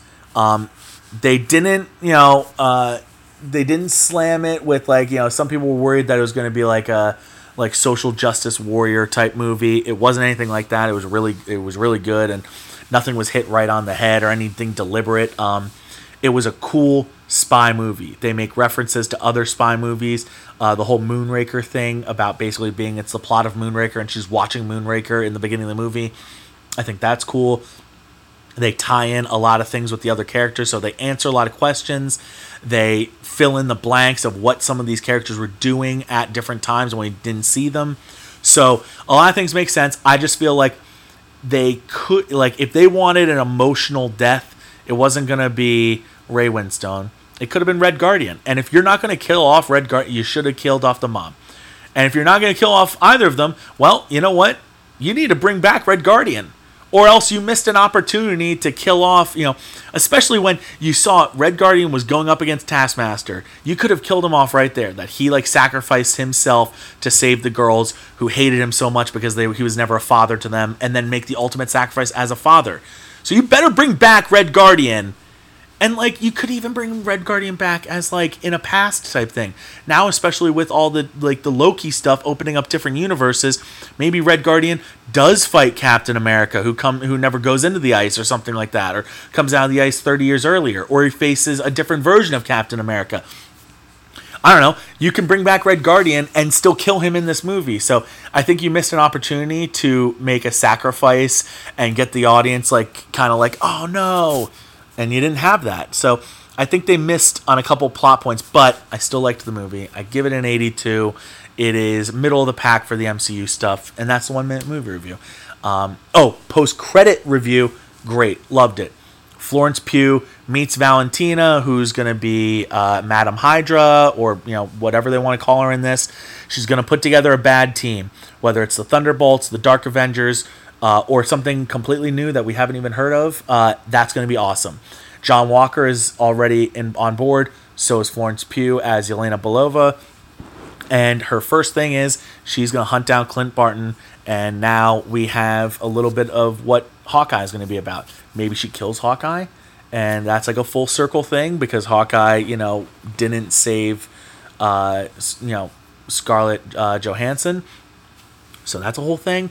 Um, it, you know, Kate Bishop is going to be in the MCU as like a young Avenger, played by Hailee Steinfeld. So we got a little taste of what Hawkeye is going to be. We don't know when it comes out. We think it's the fall, September, October, October maybe. There's no, you know, between Shang Chi early September and Eternals in November, we got nothing. So it seems like that's going to be where Hawkeye is, and then Miss Marvel, which is you know one of the newer characters in the comic books um, Kamala Khan, who's kind of like a, I guess, a mutant. I'm not really sure, but she's gonna tie in with Monica Rambeau and Brie Larson's uh, Captain Marvel at some point. That'll be at the end of the year. So we still don't have much on those two shows, but we do see that Hawkeye's coming soon because he was in the you know uh, the post credit scene. So. Uh, really good movie. Really excited for what's to come. I just feel like the, if they really wanted to hit it uh, out of the park, they didn't even need to do anything with like the scenes. They just needed to drive a little bit more hatred towards Dreykov, and they could have done better with uh, Taskmaster. They could have hid Taskmaster's identity better, and uh, they could have you know killed off some of our characters that they probably won't be bringing back. So, just something to keep in mind. Um, that being said, loved it. All right, what else do we have to review? Because I'm getting, you know, I'm getting long-winded here, and we're on a minute ten, uh, an hour ten. Okay. Um. Another, you know, preview, right? Eternals. They dropped a trailer. Looks really good. Everyone's asking the same questions. Is okay. They only interfere when they need to, but they didn't interfere with Thanos. They aren't interfering with Loki at all um, you know, these guys are supposed to be like the beings that control the universe, and it seems like every time something big happens, they kind of just sit on the sidelines. So I have a lot of questions with that. Maybe they're in a different universe. I don't know. That's a possibility. Uh, but I'm going to have a lot of questions because uh, I'm all over the place on the preview. I just think it's going to be cool. I thought it was going to take place a long time ago, but in the trailer, they're talking about Captain America. They're making movies. They're doing a lot of different things that it's like, okay, they're very clearly alive right now. So I thought it was kind of like going to be an origin tale, but we'll see. Maybe it's a little bit of both. Um, so th- I think that's going to be a lot of fun. I I've been looking forward to that. That was supposed to come out last year, just like everything in you know in Marvel was. Uh, so it, I it's been a long time coming with that. It's a big cast. Kumail Nanjiani, I'm a big fan of. Richard Madden, Kit Harington are in it. Uh, I, am really curious to see which directions they go, which characters continue in the MCU, or if this is going to be a one off for a lot of them. Uh, Angelina Jolie is a big pull for them. Salma Hayek is a big pull for them. I'm not really sure who the bad guys are going to be in this because uh, in the comics, they're all good guys at some point. So we'll see if Thanos comes into play, if uh, if this is something bigger Galactus or Sentinel or something like that. I don't know. I don't know if they're ready to bring in another big bad when they just introduced Kang. Uh, very curious to see what they do with that, but I'm excited nonetheless. Uh, so that's it. I mean, there's no preview for Spider-Man right now because nothing's coming out. Uh, but that's everything that's come out. You know, Shang-Chi, Eternals, What If. Uh, they've all leaked a little bit of stuff with that. Hawkeye, very tiny, you know, post-credit scene. Um, but Spider Man, that trailer is going to be coming. Everyone's talking about end of July. Um, before What If happens, they're going to have the Spider Man trailer, which, like, that's that's going to be we're going to be talking like box office stuff there. I know that box office numbers aren't going to be normal until 2024 again, but everyone's going to want to go see Spider-Man. Spider-Man has a huge fan base. This is going to be the third and final movie of the Tom Watts Spider-Man trilogy. Uh, Tom Holland, we don't really know if he's going to be on board as Peter Parker forever because there's a whole Sony Marvel issue. So, like, they really could kill him off and then maybe bring in a different Spider Man, like a Miles Morales type. So, this really could go many different ways. Not to mention, we're talking other timelines, we're talking other universes, we're talking, uh, you know, a tie in to Doctor Strange Multiverse of Madness because he's supposed to be the new mentor, not Tony Stark, to Peter Parker. So that's a whole thing. With Loki, uh, uh, you know, hey, maybe Tobey Maguire, you know, everyone's talking about Jamie Foxx is going to be in it. Tobey Maguire is going to be in it. All these different characters are going to be in the movie. So it's like, okay, what are we really going to get? What is going to, um, like is it gonna be like um like in WandaVision when we got Quicksilver from the other universe, but it really wasn't him. It was just a cameo, like an actor cameo, which like I thought was a huge gut punch. Um, or is it going to be like no, they're like that's Tobey Maguire's Peter Parker, and he's meeting Tom Holland's Peter Parker and Andrew Garfield's Peter, Par- Peter Parker, and their bad guys are teaming up together to form a version of the Sinister Six, which would make sense because Electro, Doc Ock, were both members of the Sinister Six at some point. Vulture, he's still out there. He's in jail, but he's out there. Um, uh, Mysterio, is he dead? Is he is he alive? Do they use his team to recreate Mysterio? Uh, Sinister Six would be really cool. I mean, Kraven. Everyone wants Kraven. Everyone wants, um, you know, Keanu Reeves as Kraven or Joe Manganiello as Kraven, which I'd be down with either two of them. Uh, I could I could see it being Joe Manganiello better because uh, I think Keanu Reeves can be uh, uh, a Ghost Rider or something else in the MCU, which I would love. But I think Joe Manganiello this would like nail it for him. So Spider-Man, still so many possibilities out there. We, there's still so much we don't know. There's just a lot of rumors out there. And we just know that Kevin Feige's talking to a lot of actors. That doesn't mean they're in anything. It doesn't mean they're playing a certain character. We just know he's talking to actors, big actors too. So excited because they know uh, you know that Spider-Man's one of their bread and butter, one of their money makers. They're not going to blow it. They they need to hit on that. And the first two movies were so good. I, I think this third one is going to blow them all out of the water, and it's going to be. People are talking this movie up.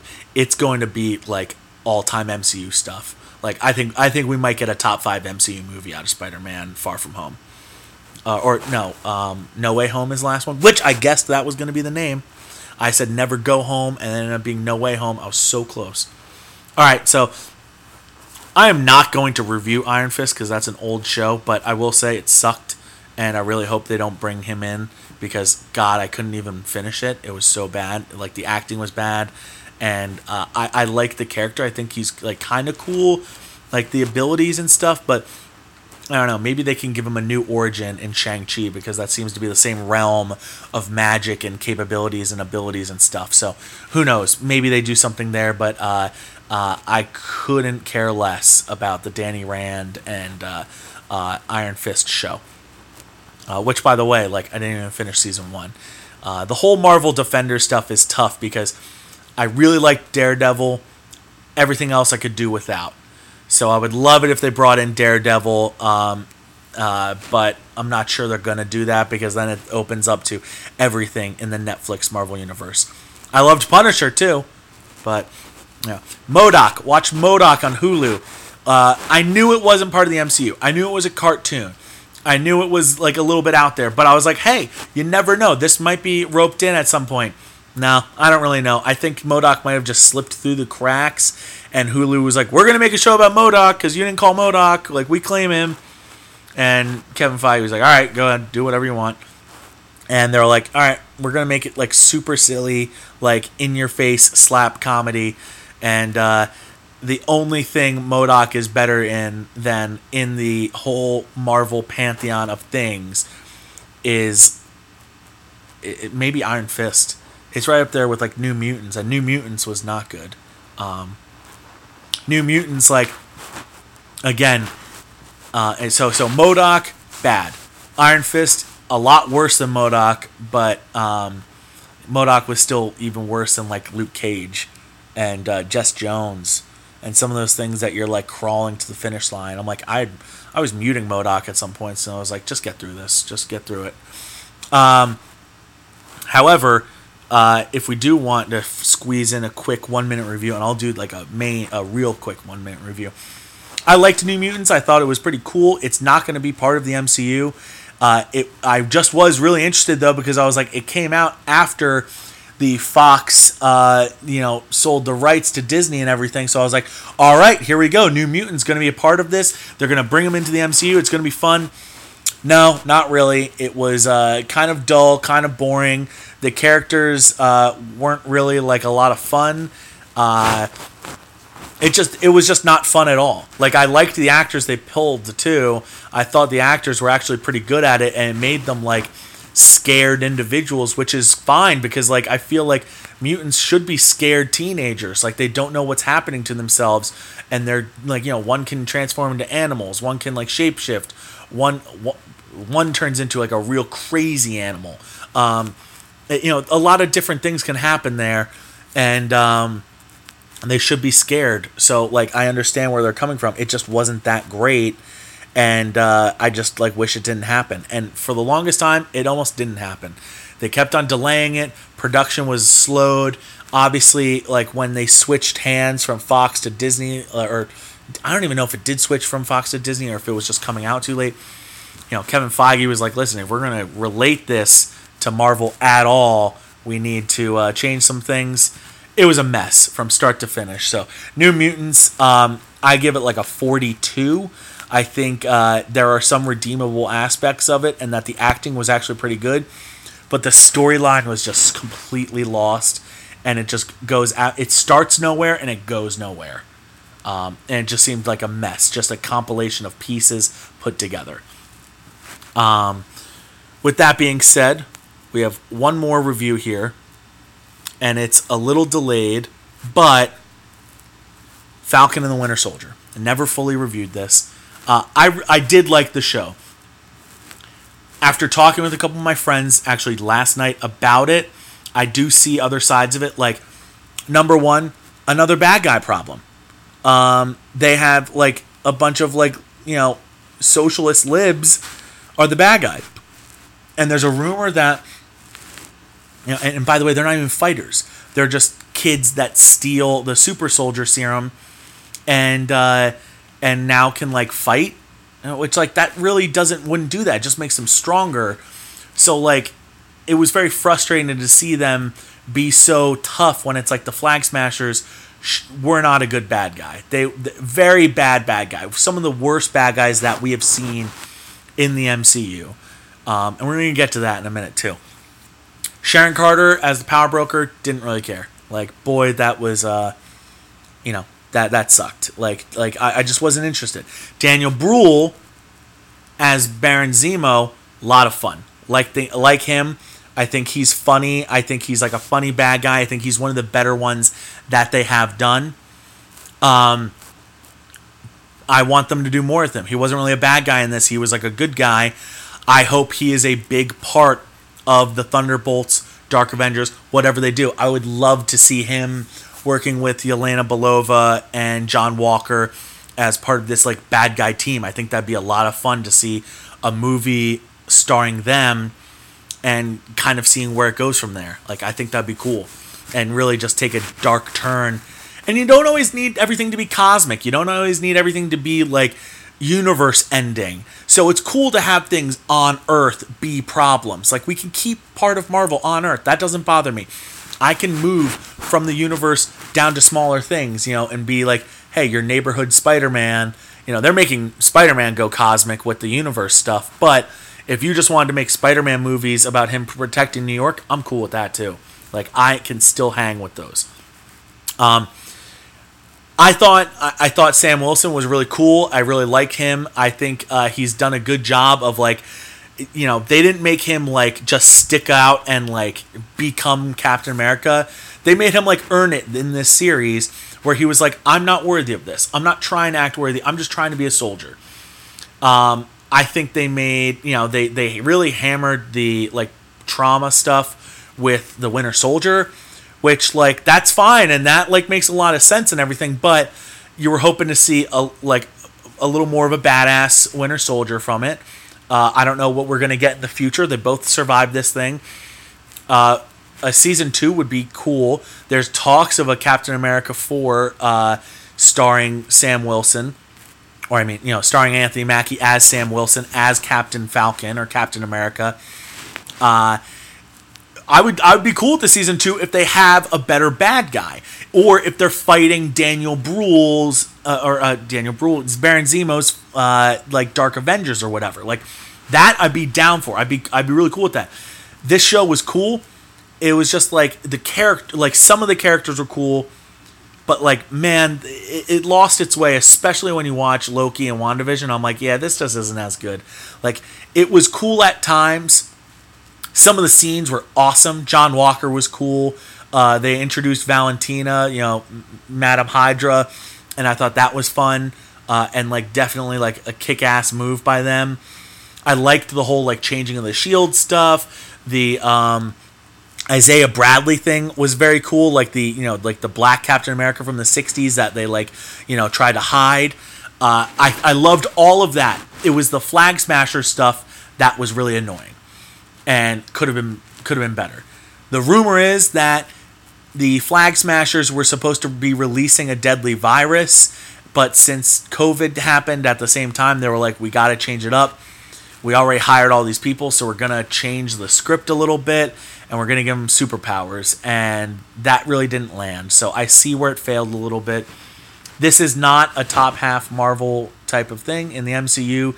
This is probably closer to 20, um, you know, in like 21, 22. Like I put this around like, you know, like it's not as good as Iron Man, but it's better than like the bad Iron Man movies it's better than Thor 2, but is it better than Thor?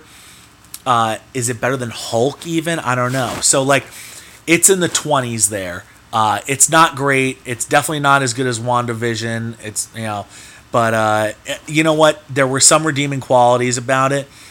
The some fight scenes were awesome. Some really cool characters, but there was a lot of bad about it that like outweighed the good at sometimes. And then flipping everything on its head. We we you know like I'm not trying to make light of anything Black Lives Matter or anything, but uh, they really did like throw that in the face of the viewer at the end there, which like look, I understand like they have a responsibility and they're gonna keep to it, and I, I applaud them for that. But if you want to make a really good movie or a really good show, sometimes you got to put like social agendas aside because uh, it really just doesn't help because it, it it just didn't fit it just didn't feel right and it felt like disney was making an announcement there not um, that didn't really make sense in the show so that's all and i'm not trying to like come down on anybody i'm not trying to you know like come off as like a you know get off my lawn kind of guy it's just that you know if you're rating shows and like at the end of the show, Sam Wilson was like, "Hey, drugs are bad. You know, don't do drugs." And, and it's like, okay, well, like that doesn't make sense to talk about right now. Like, yes, it's good that you're trying to fight for like the the good fight, but uh, you know, it just it, it didn't really land. However, that was my only real uh, complaint about the Sam Wilson character because I thought they did a really good job with him. He was like, you know, working on the shield stuff it didn't come quickly to him, so they made him really earn it. Like they they didn't just like jump ahead in time with it. Like he was good with the wings, but he wasn't really good with anything else. He had to go earn it in the show, and I, I like that and I appreciated it. But um, if they do a season two, I'm sure the season two will be better. So, all right, that's it on reviews. Um, gonna do a top five because I said I was going to. I said there was one thing I wanted to loop in with the Olympics, right? earlier I was talking about the Olympics and that there's Olympic trials and that the Team USA is dealing with some problems. Between players going into the health and safety, safety protocol, Kevin Love dropping out, Khris Middleton and uh, Devin Booker and Drew Bledsoe being in the NBA Finals right now, there are six members of Team USA. I believe it's Bam Adebayo, uh, Jayson Tatum, um, Kevin Durant, Dame Lillard, and I'm missing I'm you know I'm missing two others, but uh, the point is we need some we need some backups. We need some guys to come in here, and who better than calling upon the Avengers, right?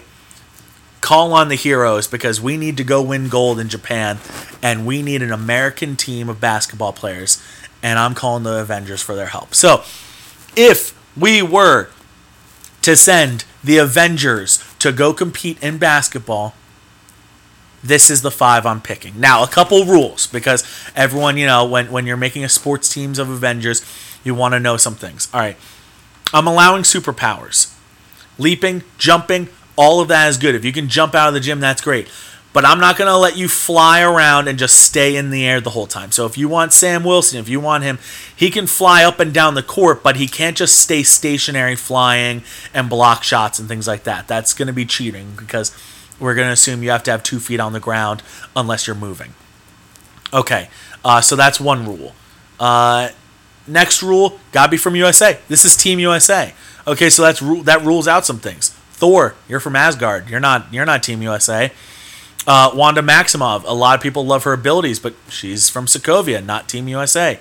Uh, another one I really wanted to include uh, T'Challa. Uh, I feel like with his abilities, with his suit, uh, he would have been a really like you know helpful player on this team. But he's from Wakanda, not Team USA. Um, your suits and your armor. That's all good. It's part of your Team USA uniform uh, for this one. Uh, we're just gonna just assume that, even though you're gonna be competing with these other nations, they don't have suits of armor and stuff. Is it really code? Is it uniform? Um, I'm gonna say yes still, but you gotta be able to hide it a little bit, and I'll explain that in a little bit. All right. Um, and then finally, oh yeah, FIBA rules apply. So they're competing in the Olympics. So we're not doing NBA rules, FIBA rules. All right, honorable mention. I said Black Black Panther. I said Thor, uh, Iron Man. I'm not including Iron Man. Uh, whether it's because his suit might get outlawed at the you know when we go to Tokyo, or just I think he could be selfish at times, and I think uh, if we're gonna have like a team full of guys that we want running up and down the court, and we're picking superheroes, he's not the one I want to pick because as much fun as he is to be around at parties or he, funny is to watch in movies, he's not my guy on the basketball court. I want uh, team players, and yes, I know he makes the ultimate team play, sacrificing himself. But if he sacrifices himself in the last game for Team USA, but was selfish all the games earlier, that's not going to be much help. We want to win gold. We need to win these games now. All right. My point guard. I'm going with Peter Parker. Not everyone's choice, right? Well, he is athletic. He has shown that he has enhanced abilities from the spider bite. So, uh, while he comes off as super normal, regular kid, he does have those super abilities. His spidey sense going to come in huge when he's expecting things like the backdoor pass, when he's anticipating where a guy might pass the ball next. Uh, if he knows, you know, a guy's a triple threat pass, is he going to shoot? Is he going to pass? Defensively, I think the Spidey sense is going to come in and help a lot. Uh, his Spidey sense also going to help to find the open man, even if he doesn't see him. No look passes coming into play here. So point guard, I think Spider Man, Peter Parker, great fit, and sticky hands defensively. That's going to help. You know, we've all seen all the clips of any Spider Man origin movie where he just grabs the ball and it's stuck to his hand. I mean, Andrew Garfield had a really stupid scene about it, but it shows he can play basketball. So I like Peter Parker there. Um, also, if the web shooters, if he could sneak them underneath his uh, his uniform and find a way to get those past, that's a huge thing defensively as well because he's intercepting passes in the passing lane with his sticky fingers and his web shooters. That's huge for me. Uh, so I like that at the point guard position. Not to mention, I want some younger guys because I don't want just a bunch of old guys playing old man basketball. I need a young kid who knows like young basketball games and knows how to play today's game. All right, shooting guard. Not a lot of people are going to love this pick. I think it's good. Clint Barton, Hawkeye.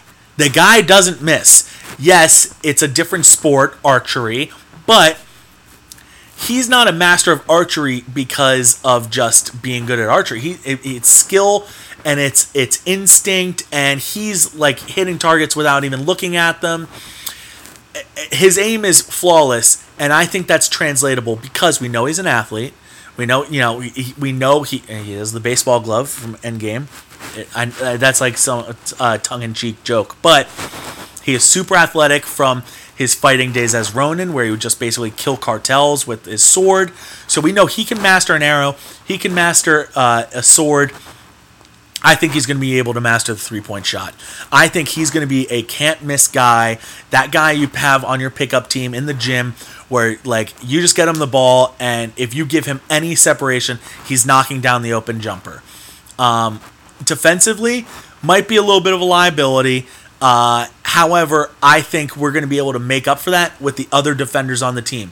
Parker's Spidey Sense going to be able to help out, and the next couple guys definitely going to be able to help out. So I really like Barton though as the sharpshooter. He's going to open up the driving lanes for my next guy, my small forward, and that's Vision. All right. Now you're going to say Vision, not human, but he was able to get away with it in WandaVision. So if we can have him disguise as like human vision, which he has done in not just WandaVision, but in Avengers um, Infinity War, if we can have him, you know, kind of like, you know, get to that person, we can start him at small forward. Paul Bettany, already a tall, lanky guy, so that helps us on a basketball court. And my favorite part about his game, his slashing ability. Vision has the ability to go through whatever he wants. Imagine guarding a guy who can just walk through you without fouling you, without touching you. I mean, that's amazing. Defensively, it's very helpful because he's going to be able to get around picks like easier than he's un, you can't pick him. You know, he'll just go through you, and then when he sees the ball coming, he'll like you know zap back into his body or whatever and deflect the passes. Um, he has the flight ability, so uh, and we've seen him do super jumps. I mean, he is like Tony Stark's creation, so power wise, he's going to be super able to do anything. And I know I said the flying rule, but I think that just goes to show the leaping ability that he's going to be able to be a defensive menace where he's going to be glued to you because you can't pick him, you can't shake him because he can just basically appear wherever he wants. Um, I think that's going to be huge in terms of defense. Offensively, think of. Oh, sorry, guys. Wait, somebody throwing out trash and Nola lost it my mistake for the uh, you know my dog barking in your ears. Hope that didn't bother anyone. But offensively, Vision. Think about you know guarding him, and he just runs through you, and you just gotta like you know, and he zooms through you too. He's he's moving fast. He's the ultimate slasher. You know his like, I, I mean, not to mention he's like a like a like a you know he's not a wizard but he's an android. He's the smartest being in the like you know the universe i believe. He has the mind stone is part of him. So add all of that up he knows how to shoot because he's like he could just basically take the math into every, into the equation and be like, well, I need to shoot, you know, considering my legs have this much energy kinetically and I am this far, I need to shoot at this angle to put it in the basket perfectly. I'd imagine he would be the perfect shooter because he knows exactly how to put the ball in the hoop. Have you ever seen Prometheus? The beginning of Prometheus, uh, Michael Fassbender, he's a robot in it. Um, he just every time he just throws like these like you know uh, hook shots from like the three point line while he's riding a bike, and it goes in every time. That's because he's a robot. He knows exactly when to shoot it, how to shoot it, how much energy to put in because it's a math equation. Basketball can be math when you're when you're moving the ball because you're trying to put it from point A to point B. So, Vision, great shooter, confirmed because of math. And then since he's like an android and he can get through things with his like slashing ability I think he's going to be like our leading scorer at the three. All right, at the four. Now we need a glue guy because we have three players Peter Parker, Clint Barton, and Vision who haven't really played together that much. You know, um, they, you know, Spider Man had uh, a very brief appearance in Civil War. Then he's dealt with stuff in New York where he hasn't been with these guys.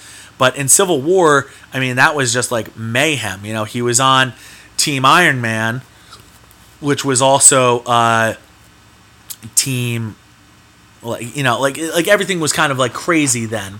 Um, and you know, Clint Barton and Vision, he only met for like that scene. Uh, Vision and Barton were at odds at you know each other before, so these guys could use some seasoning together. And who's somebody that's worked with them all? Is Steve Rogers. Now, Steve Rogers hasn't been with Peter Parker that much, but I think Peter Parker is going to look up to him like he did Tony Stark, and I think that's I that's why I'd rather have Steve Rogers at the four than Tony Stark. Number one, Super Soldier Serum. He can jump, he can run, he is athletic. Uh, he's everything you want on a guy that's going to be running up and down the floor in international play of basketball. You know he can dunk. You know, he can do everything athletically, but he is a team player. He's not out there for rebounds. He's not out there for the points, the glory. He's always looking for the next man. He's always the one that's going to be willing to dive on the grenade or the loose ball in this case. I like it. I think he's going to be a perfect glue guy for us where my center's getting all the rebounds anyway, so I don't need him in there. Um, but, you know, for rebounds. But I think he's going to play really good defense. Uh, and I don't think he even needs the shield out there. He'll have a version of the shield on his uniform, uh, hashtag America. But he's a glue guy. I don't need him out there for points. I need him out there to bring the team together. And my center is Bruce Banner, obviously Hulk version, and not the recent Endgame version. This is where our sixth man is going to come into to play. Uh, and I'll just say it right now Loki. Loki's my sixth man. And you're saying, okay, number one, Loki from Asgard. Yes, but we have seen that there are now other Lokis in the universe. Maybe none of them are from USA, but Loki is the god of mischief. If anyone can fake an ID, a US passport, anything like that, to the the right credentials to be an American, it's him. So I'm not worried about his eligibility. Um, I am slightly worried about uh, the you know his intentions and things, but if he wants to rule, gold medal is the first way to go. He's he's got he's got to get in with the Americans and get this gold medal. Um, so that's a good part of it. And think about him on the court. He's the god of mischief. That's another great defensive player where you, you now see three Lokis. You don't know which one's guarding you. Uh, you don't. You might not even know if that's you're covering the right Loki as he's slashing to the hoop, or if he's got the ball at all because he's hiding it. Like that's all going to be very helpful.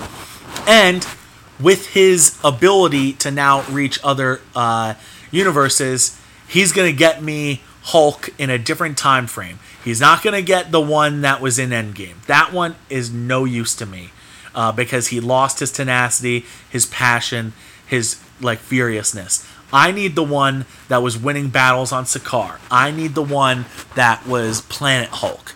You know, someone that like you could communicate with, but knows, listen, I'm blocking every shot that goes up at the rim. I am getting every rebound.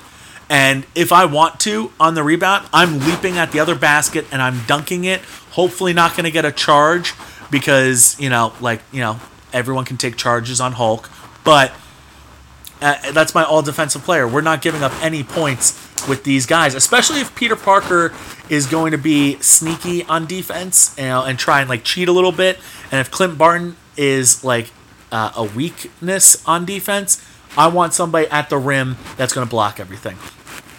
Uh, so yeah, that's my that's my team. Parker and Barton at the guards, Vision and Rogers on the wing, and uh, Bruce Banner manning the middle uh, with Loki coming off the bench. Doctor Strange is obviously my coach because you know he's uh, a wizard. He's the you know sorcerer supreme. What else could you want from a guy uh, from your coach? The guy that knows exactly what to do to win the game. Rem- you know, reminder how Endgame ended. He knew exactly what to do to win uh, the war against Thanos. So that makes a lot of sense. So that's my team. Strange is the coach. Loki's the sixth man. Parker, Barton, Vision, Rogers, Banner. We're taking them the gold. That's no question. All right. All right, last but not least, I'm doing a top five. I'm going to make it quick because I'm out of breath and it's been an hour 43 minutes. All right, my top five is actually a bottom five. It's the five worst MCU bad guys. Look, we've talked about the MCU a lot tonight. Um, there have been a lot of really good bad guys. You know, Kang, Loki, uh, you know, Kang to come. I basically like he had a great intro, but Loki has been phenomenal. Thanos was great. I thought Red Skull was really good. I think there's a lot of really good bad guys out there. Baron Zemo, but we have seen some pretty bad ones. So in the MCU, the five worst bad guys. I'm gonna start right here. I'm gonna do a tie for fifth right now, um, and I'm gonna say the main villain, eh, or like the big front villain in the Iron Man movies. All three of them. Okay. Number one, the Mandarin. Uh, fun, you know, in Iron Man three, fun idea, uh, but like a really weird like drop the ball concept that it was just Ben Kingsley was an actor and Guy Pearce was like you know melting shit because uh, he had this like weird. Uh, I don't know. I feel like they they regretted everything about uh, Iron Man three. Um, so like that's you know that's part of it is the Iron Man three bad guys, but also Whiplash and Iron Man two. I liked Justin Hammer. I actually like Justin Hammer, and I hope they bring him back. He would he you could slide him into being like the weapons guy for uh, whatever Thunderbolts or Dark Avengers are coming on. That'd be really cool. But I thought um, Justin Hammer was good, but I thought Whiplash was boring, um, and, and I just feel like and you know to file file up Iron Man one and be like, all right, we did awesome. It's time to launch off the MCU. You're like, what, what is this? Like a guy that just like you know basically is like, hey, Iron Man, like I know how to do what you do. I I don't know how to do it as good as you, but I can do some stuff. And it was like Mickey Rourke, like I don't know. It was just like lacking a little bit. I don't think it, it's as bad, but I think when you combine all the Iron Man bad guys together, you're like, what the hell? Like like this is Iron Man. These bad guys should be better than this. Um, and then uh, the Obadiah Stane, but also like you know he was like kind of a bad guy. Um, and then I, I liked him being a villain but then when he put on the suit and he had that like super clunky Iron Man suit that like obviously was never gonna work out. Um, and I, I didn't like that it was like all about like, you know, shares and money and shit when it's like all these other things are going on. And I said I can typically find a way to like separate myself, but like I don't know. I felt like uh, I felt like they should bring Jeff Bridges back into the MCU as a different character because um, you know he is a good actor, but that character I felt like was lacking. Um, so eh, just like you know, I don't think he's the worst. I don't think Whiplash is the worst, but I think the Iron Man three ones are bad. I just feel like it was a huge disappointing the Iron Man bad guys together. All right, number four, I'm putting the Ghost in there from Ant Man two. Uh, could have put in Cross from the first Ant Man movie. Uh, he wasn't that great. Uh, but Ghost wasn't even a bad guy. He was just a burglar and she was just in pain so she was just trying to like you know not be in pain anymore and it was like Laurence Fishburne was the front man or was like the backer for her to like get her health and it was like after this whole movie you're like all right that wasn't really even a bad guy. It was just like a kid like trying to like you know that was like dealing with some like really weird like quantum shit. Um so bad bad guy not good. But here's where it really drops off. All right number three the third worst bad guy. I'm putting as Dreykov. He was in Black Widow for like 10 minutes. Uh, he didn't really have any good lines or good scenes. I feel like they were like, shit, we never cast Dreykov. Like, who's available? They're like, Ray Winstone. Do we have a plan for Ray Winstone? Like, no, not really. Like, all right, just tell Ray Winstone to show up. We'll give him a couple lines and he'll do it. And I was like, I never felt scared of him. I never felt like he had that much power. They did such a good job with so many other elements of the movie, and Dreykov was nothing. They introduced him in the beginning of the movie, and they killed him off at the end of the movie, and it was like, what just happened? Like, was he even there? So, not a fan of Dreykov. I could have put Taskmaster in here, but um, Taskmaster at least had cool scenes and was a cool fighter and was a huge part of these trailers to get people to go to the movie. Uh, big letdown, but certainly not a, a bottom five bad guy. Uh, the number two bad, worst bad guy, Malekith and the Dark Elves. Um, yeah, I mean, just like everyone knows, Thor two sucked. Uh, eh, like they didn't really offer much. Like the Frost Giants were a huge step up from these guys who were just like, we just want darkness and like weren't all that menacing. Had one plan to just unleash the dark ether and. Uh, you know, like create darkness. And it was like, well, yeah, but you can't beat Thor. Like, come on. And that movie just stunk. Everyone knows it's the worst MCU movie. So, like, the, you know, and part of it is because of their bad guy. Um, but before I say number one, honorable mention, you know, um, I, I wanted to see more from the uh, the children of Thanos. I thought like they could be better but they certainly weren't this low. I just wanted us to like meet them earlier so that like if they died in the movies, it wouldn't be like such a like you know it was like nothing when they died. It was like all right, whatever. Like I met her an hour ago. I don't even know her name. Um, but like so like those are disappointing, but they weren't bottom five. Um, I forget the guy's name, but Thanos is like henchman in Avengers that he's like his servant, like terrible bad guy, but he's not really even a bad guy. He's just kind of like a henchman. So like hard to really put him on this list when like all he never really did anything. He was just like a middleman, a communicator from Loki to Thanos. Um, and then the final honorable mention is probably uh, the other like wizards in the or other sorcerers in the Doctor Strange kind of like side of things. I feel like uh, they could have been a lot better. Uh, the Doctor Strange movie was based on just like looking really cool and like really cool theme, but uh, you know, especially like Mads Mikkelsen and Chiwetel Ejiofor, like you can write better characters for them. Like, come on, like that's better. So, you know, they're they're not completely out of the universe. I, I expect to see a lot more of Chiwetel Ejiofor, but um, uh, maybe not Mads Mikkelsen. But uh, so we'll see what's to come. But they need to write their, those characters better. Like that. That's a that's disappointing. Number one is definitely the Flag Smashers. Worst bad guy in the MCU.